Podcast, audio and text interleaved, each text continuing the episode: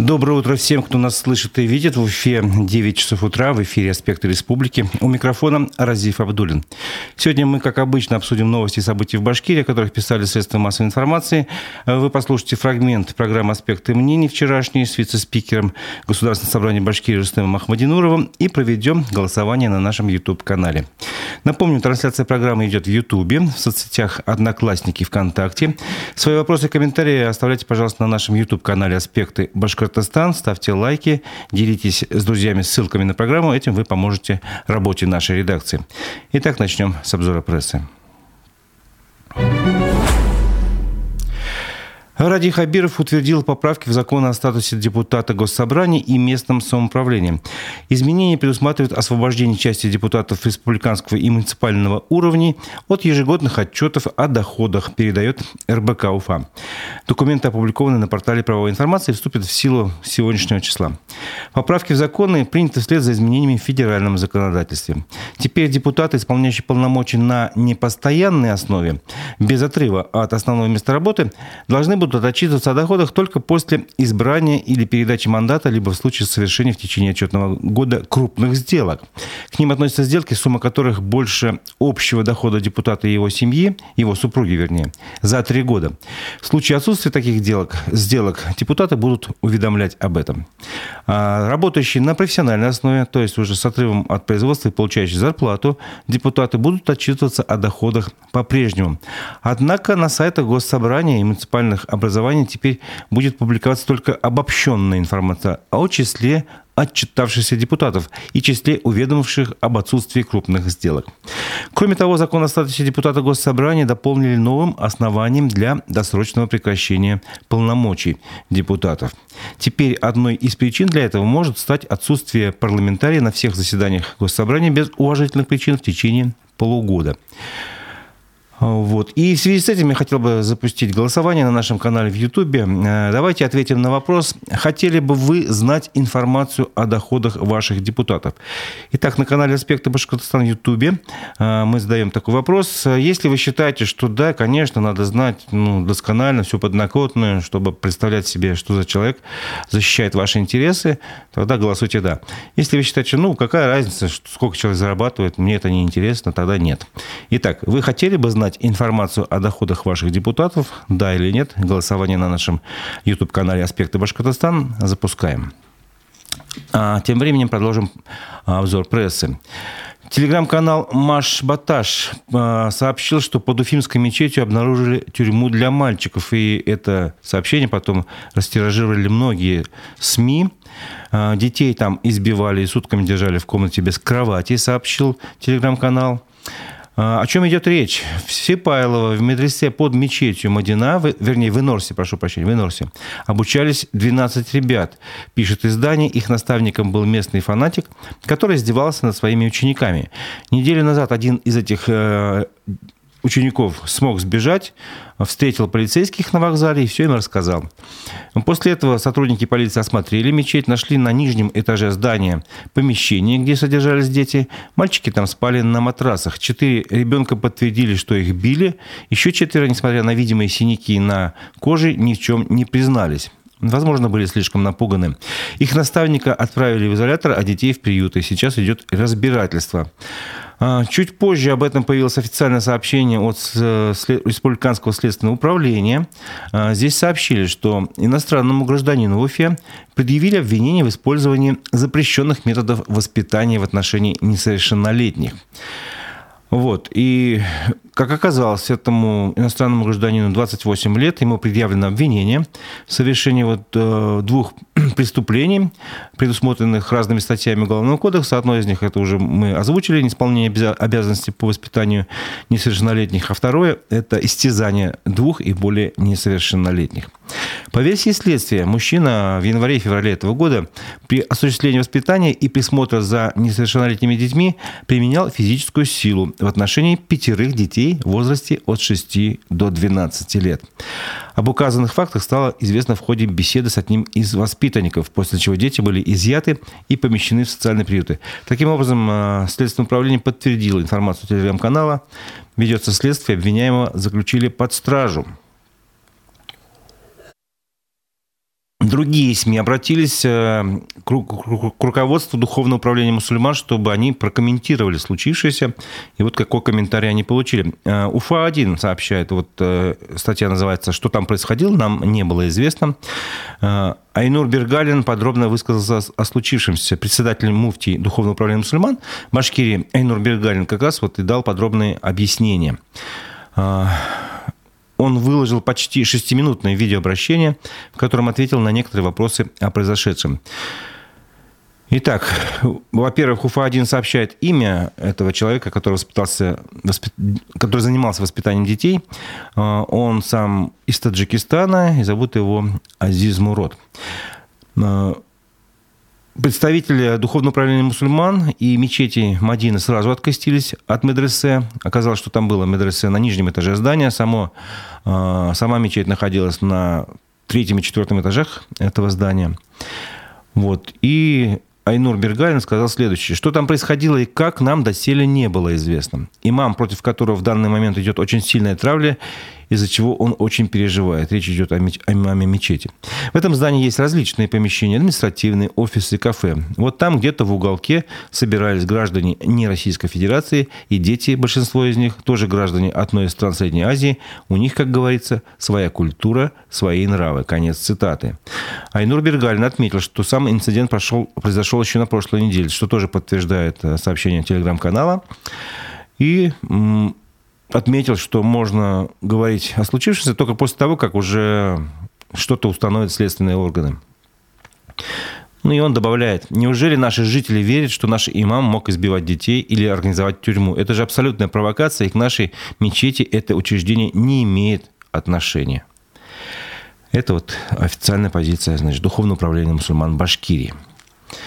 А еще одна новость, которая вчера целый день как-то была на слуху, это сообщение о том, что э, сегодня, 1 марта, утром с 10 до 11 часов в Башкирии будет проведена комплексная проверка системы оповещения. Должны были включить сирены. Э, кратковременно об этом и говорил председатель Госкомитета э, Башкирии по чрезвычайным ситуациям Фарид Гумеров. Вот. И это сообщение, что будет включение этих сирен было где-то в 12 часов, примерно по, по, по, ну, в полдень, короче, вчера. Но уже через 12 часов, около 10 часов вечера или пол 11 появились новые сообщения, что этих учений не будут. Решение о переносе э, этих учений принято в связи с недавними хакерскими атаками и информация о новом сроке проведения э, сообщат дополнительно. Об этом сообщил Госкомитет тоже по чрезвычайным ситуациям. Э, то есть включение сирен сегодня 1 марта перенесено, никаких э, тревог не ожидайте, ничего не будет. А сама вот это вот перенос сроков связан с хакерскими атаками. Напомню, о чем идет речь. Еще на той неделе мы об этом рассказывали, что на, в эфире некоторых радиостанций во время эфира произошло такое типа сообщение, что внимание, тревога, идет ракетный удар и прочее что-то. Ну, то есть такая вот тоже как бы, как бы учебная тревога. На самом деле это, это был фейк. Кто-то перехватил э, управление э, в серверах. И то же самое произошло вчера. Э, буквально даже, по-моему, на детском телеканале «Солнце» появилось такое же сообщение, что вот тревога, готовьтесь. Что тоже было фейком, это было хакерской атакой. К другим темам. Парламент Башкирии повторно внес в Государственную Думу законопроект о запрете пропаганды идей child-free. Что же за child-free? Э, депутаты Госсобрания Республики э, подготовили поправки в федеральный закон о защите детей от информации, причиняющей вред их здоровью и развитию. И что за поправки, разъяснил спикер башкирского парламента Константин Толкачев, э, процитирую его. Предлагается установить запрет на распространение среди детей и подростков идеологии child-free. Это уже вторая редакция законопроекта. Первый вариант был концептуально одобрен всеми сторонами. Его поддержали и Совет законодателей, и профильный комитет Госдумы. Э, замечания к прежней редакции относились скорее к технической стороне вопроса. Мы доработали документ в этой части и внесли его повторно. Константин Толкачев отметил, что идея Child Free противоречит государственной политике России, которая базируется на семейных ценностях, поддержке материнства и детства. Пропаганда деструктивных концепций способна сформировать у детей искаженные установки на будущее, добавил он. Таким образом, законопроектом предлагается запретить пропаганду идеологии такой среди несовершеннолетних и оградить детей от такого влияния. В связи с этим э, издание МКСЭТ провело свой такой мини-опрос среди, своих, э, среди своей аудитории. И МКСЭТ э, задал вопрос, а вы сталкивались с массовым навязыванием образа семьи без детей? То есть child-free – это жизнь без детей. То есть кто-то концептуально хочет вот именно никогда не заводить детей. Итак, аудитория МКСЭТ ответила, что э, сталкивалась, да, 13%, и нет, никогда не сталкивалась 87%. То есть вот э, это, так сказать, выборка аудитории МКСЭТ. Сейчас э, предлагаю э, перейти к фрагменту нашей программы «Аспекты мнений», которая состоялась вчера с участием э, Рустема Ахмадинурова, вице-спикера Госсобрания Башкирии, вел программу Дмитрий Колпаков. Давайте послушаем этот фрагмент. Владимир Путин предложил вернуться к традиционной системе высшего образования, но имеется в виду советскую систему. Мы знаем, что Россия недавно вышла из баллонской системы высшего образования. Как вы к этим предложениям всем относитесь? Саму идею отказа от баллонской системы, которая, в принципе, была навязана западным стилем, западным образом жизни, западной системой образования, я считаю правильной. Отказ от ЕГЭ и ОГЭ в сегодняшних условиях считаю неправильным.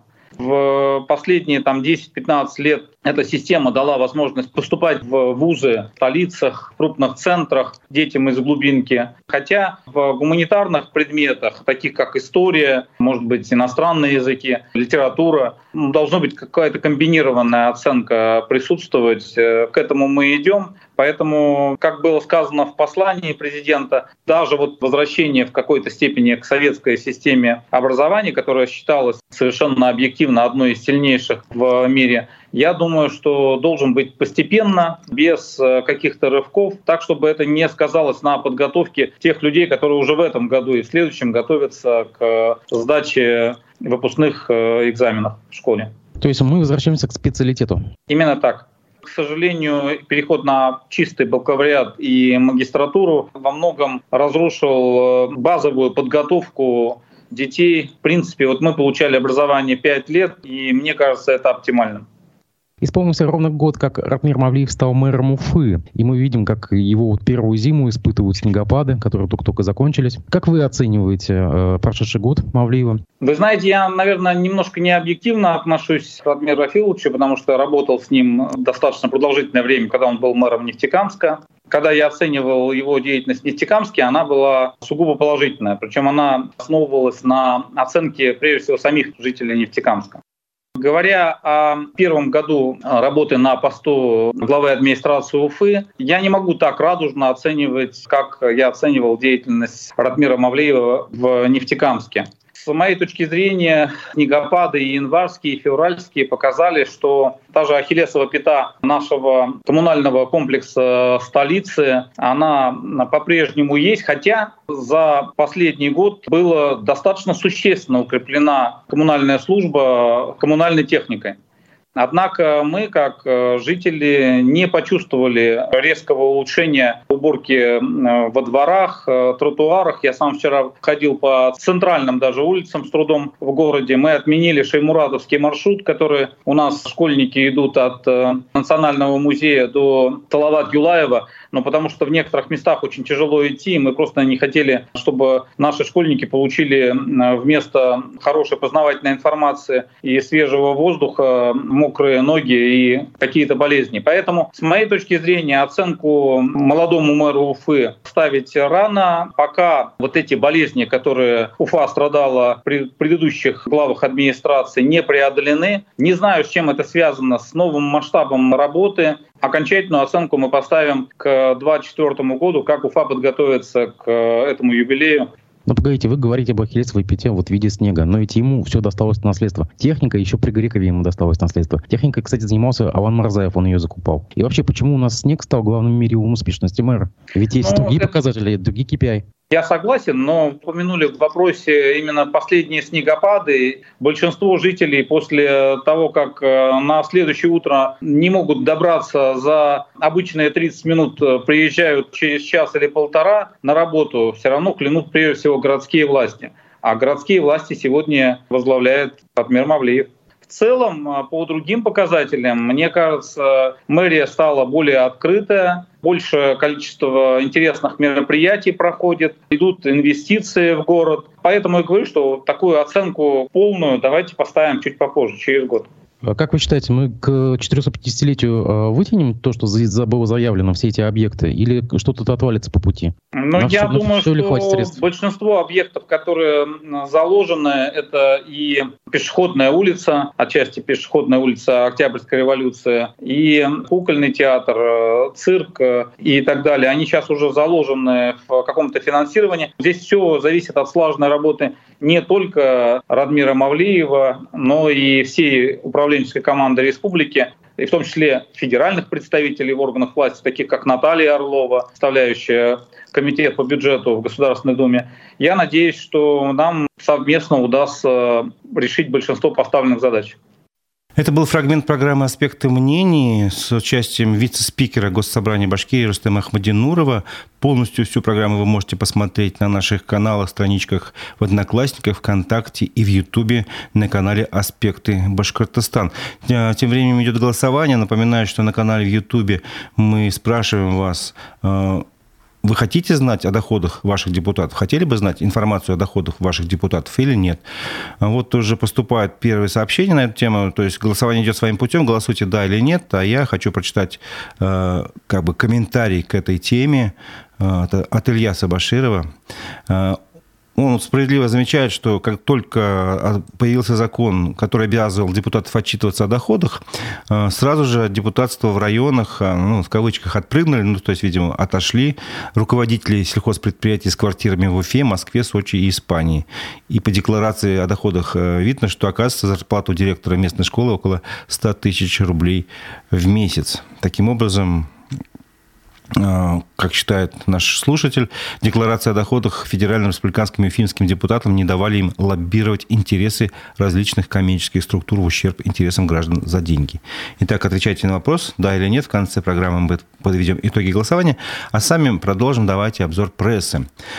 К уфимским событиям и новостям вчера прошло оперативное совещание в администрации города Уфы, и на этом совещании мэр Уфы Ратмир Мавлиев возмутился ситуацией, которая произошла возле многоэтажки на проспекте Октября, 23. Там застряла машина скорой помощи. Об этом рассказывает телеканал «Вся Уфа». Это же нонсенс. Когда такое было? Где такое видно? Возмутился Радмир Мавлиев. Здесь многие родители.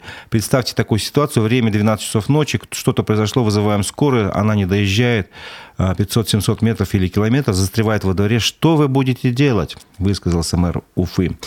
Его возмутило и то, что, оказывается, дом, рядом с которым застряла машина, э, находится на балансе муниципального унитарного предприятия УЖХ. Ее представитель попытался сказать на совещании, что уборка снега там проводилась, но доказательств этому предъявить не смог. И в связи с этим э, мэр Уфы пообещал, что будут приняты соответствующие кадровые решения. Тем временем в эту же тему укладывается новость о том, что в Уфе бывшего замдиректора муниципального предприятия обвинили во взятках за уборку снега. Об этом сообщает МКСЭД. Речь идет о бывшем заместителе директора МБУ «Служба по благоустройству Советского района Уфы». Его обвинили сразу в нескольких э, эпизодах преступлений в получении взятки, мелком взяточности и злоупотреблении должностными полномочиями. По версии следствия, в период с февраля 2021 э, года по март 2022 года Мужчина получал деньги от четырех коммерческих организаций за вывоз снега с их территории, но договоров не подписывал. Он предоставлял технику, принадлежащую муниципальному, подчеркиваю, предприятию, а деньги переводились на его собственный счет. Сумма ущерба э, составила 160 тысяч рублей э, по версии следствия. Обвиняемый частично признал свою, признал свою вину в совершении преступления. Дело пока э, как бы продолжается. Еще одно уголовное дело возбудили в Уфе из-за того, что чиновники вовремя не расселили жителей аварийных домов. Об этом сообщили в пресс-службе прокуратуры Башкирии. Следственный, комитет, Следственный отдел по Калининскому району Уфы возбудил уголовное дело о халатности по факту не расселенных аварийных домов в Уфе. Установлено, что в городе имеются многоквартирные дома, признанные аварийными, подлежащими сносу или реконструкции с износом около 80%. Однако должностные лица администрации Уфы и муниципальное бюджетное учреждение службы сноса и расселения не организовали расселение жителей, не приняли мер по устранению угрозы здоровью и жизни проживающих там людей, считают следствие. Прокуратуре уточнили, что речь идет не об одном доме, а о нескольких домах на улицах Черниковской, Руставели, Лесозаводской, Ахметова, Судоремонтной и других тоже предлагаю следить за этим делом. Достаточно э, часто мы рассказываем о таких вот вещах, о таких случаях, что люди живут э, в ветхих домах, аварийных, годами ждут расселения. По суду даже уже все там решено. Есть решение суда, но их не расселяют. Временем жители Башкирии оштрафовали на 200 тысяч рублей за комментарии ВКонтакте. Об этом сообщает, об этом сообщает коммерсант Уфа. Центральный окружной военный суд признал 53-летнего уроженца села Анясева Миякинского района а, Джалиля Садыкова виновным в публичном оправдании терроризма, совершенном с использованием интернета. О чем идет речь? Сотрудники ФСБ установили, что в 2020 году а, этот житель разместил в группе ВКонтакте комментарий, оправдывающий преступные действия участников банд и незаконных вооруженных формирований, руководимых Шамилем Басаевым и Миром Хатабом на территории Чеченской Республики в 2000 году. Подсудимый в ходе судебного заседания раскаялся, признал свою вину полностью, отмечается в сообщении пресс-службы ФСБ. Можно добавить, что эти действия были выявлены сотрудниками ФСБ э, по Центральному военному округу во взаимодействии уже с э, сотрудниками ФСБ Башкирии и Центра по противодействию экстремизму МВД Башкирии. К другим новостям. В Башкирии решили ежегодно проводить гражданский форум. Указ об этом подписал глава республики Ради Хабиров. Документ опубликован на официальном портале правовой информации. Об этом сообщила наша редакция. Начиная с 2023 года в Башкирии планируется проводить гражданский форум ежегодно в целях обеспечения эффективного взаимодействия и социального партнерства институтов гражданского общества, органов государственной власти, местного самоуправления, выявления и решения актуальных вопросов некоммерческого сектора республики, говорится в указе. Вот. Э, что ж говорить, цели благородные, посмотрим, как они будут воплощаться в жизнь. Указом утверждены состав оргкомитета, форма и положение об оргкомитете. Возглавил его первый заместитель руководителя администрации главы Башкирии по внутренней политике Урал Кельсинбаев. В состав оргкомитета вошли представители общественной палаты, министерств, общественных объединений. Именно они и решат, когда будет проводиться гражданский форум в этом году. Э, премьер-министр республики рассказал о динамике социального предпринимательства в Башкирии. В своем телеграм-канале он написал о том, что э, в этом году на гранты молодым и социальным предпринимателям запланировано более 209 миллионов рублей – по итогам прошлого года в реестр социальных предприятий России вошло 404 компании из Башкирии, сообщил Андрей Назаров.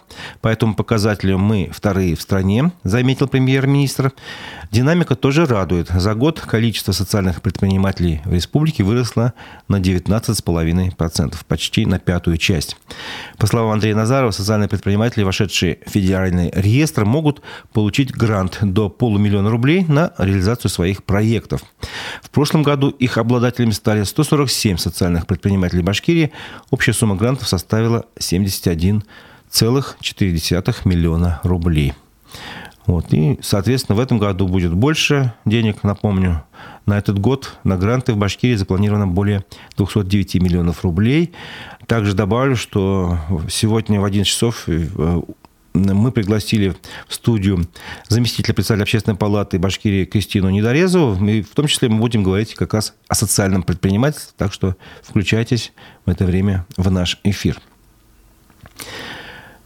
Еще один форум, а, но он пройдет уже в марте в Башкирии. Первый форум добровольцев в Башкирии запланировали на 10 марта. Об этом сообщили в Общественной палате Башкирии. На этом форуме наградят самых активных волонтеров, обсудят вопросы развития ключевых направлений добровольчества. Также там будут работать волонтеры-психологи. Они проведут бесплатные консультации для всех желающих. А, будет запланирован там также сбор гуманитарной и благотворительной помощи, в том числе для бездомных животных. Ну и пройдет выставка, в которой примут участие некоммерческие организации, волонтерские штабы, благотворительные фонды. Заявки на участие в форуме принимаются до 3 марта. А, немножко экономической информации сейчас предлагаю. А, итак, Издание МКСЭТ опубликовало информацию о промышленном производстве в Башкирии в январе. Оно сократилось на 3,1%. Вот. Прошу прощения, это РБК УФА. МКСЭТ только процитировала издание, сообщение этого издания. По сравнению с декабрем промышленное производство в Башкирии сократилось аж на 22%. В целом по стране промышленное производство в январе сократилось на 2,4%, то есть мы немножко больше опережаем Э, темпы падения в стране. А к январю, а, а к декабрю на 19,4%. Здесь мы тоже опережаем. А, где же произошло снижение? Э, снижение производства произошло только в обрабатывающем секторе на 6,3. Это если брать январь к январю прошлого года, в течение года. Но при этом, э, если к декабрю брать соотношение за месяц, то добыча полезных ископаемых в регионе, в Башкирии, сократилась на 17,7%. Обрабатывающие производства показали снижение на 25,3%. И еще ряд других отраслей также показали снижение. Э, тем временем башкирская опытно-конструкторское бюро «Ротор» в Кумертау признали банкротом. Это решение суда арбитражного Башкирии приводит РБК УФА. Компания, напомню, занимается разработкой и производством сверхлегких вертолетов и самолетов. В отношении компании открыто конкурсное производство сроком на 6 месяцев. Заявлением о признании компании несостоятельной выступило Московское акционерное общество «Аэроэлектромаш» в марте 2021 года. В мае того же года в отношении КБ была введена процедура наблюдения, а в апреле прошлого года внешнее управление на 18 месяцев. Вот. И долг перед этим московским э, предприятием составлял больше 50 миллионов рублей. Также был долг перед Ишимбайским машиностроительным заводом несколько сотен тысяч. Владелец ротора Виктор Хребков пытался обжаловать решение кредиторов в суде, указывая, что банкротство лишит предприятия возможности оздоровления, но ему это не удалось. Таким образом, Кумертавскую ОКБ «Ротор» признали банкротом.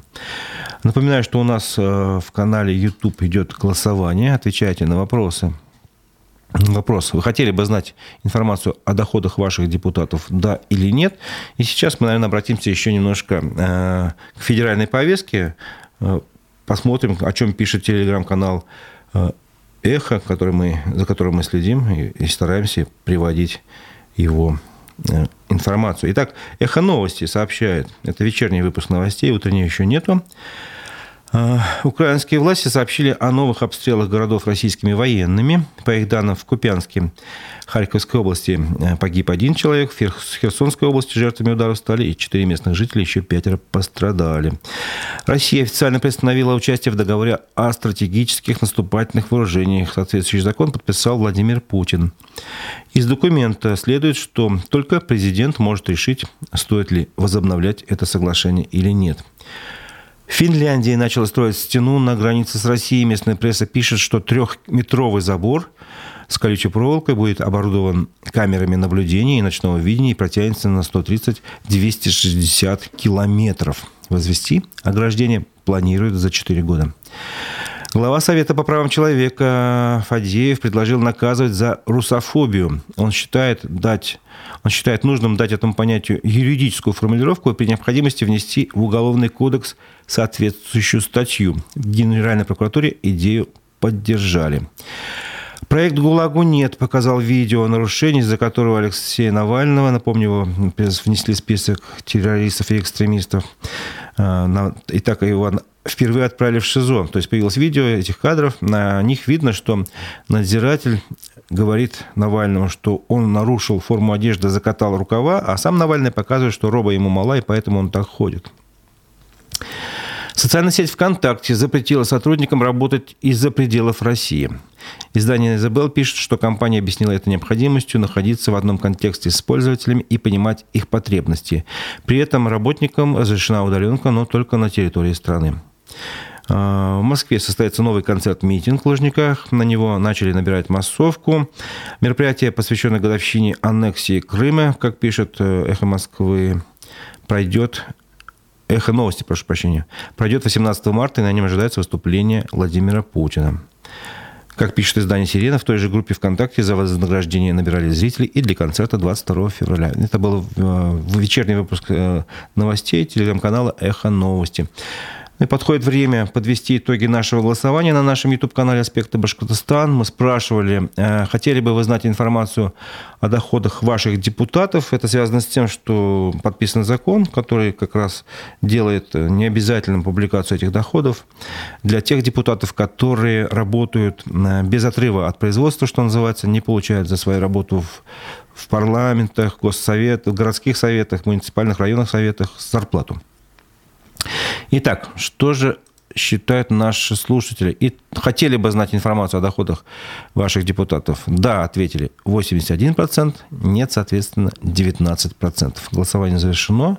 Спасибо всем, кто принимал участие.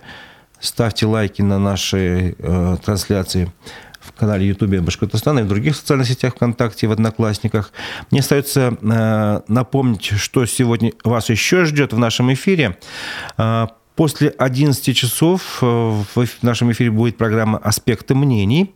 Мы пригласили в студию заместителя председателя Общественной палаты Башкирии Кристину Недорезову. Тема программы «Социальное предпринимательство» и также ситуация с психическим, физическим здоровьем пожилых граждан, в, в в, это тема, в которой Кристина очень э, ну, сильна, скажем так, потому что у нее есть центр для пожилых Э, сеньор, и там как бы она знает все эти проблемы. В 11 часов включайтесь, настраивайтесь на наш эфир. А в 12 часов вас ожидает программа Digital Среда. Ведущие Владимир Барабаш и Константин Акаемов обсудят все последние новости в этой сфере, а также в сфере маркетинга.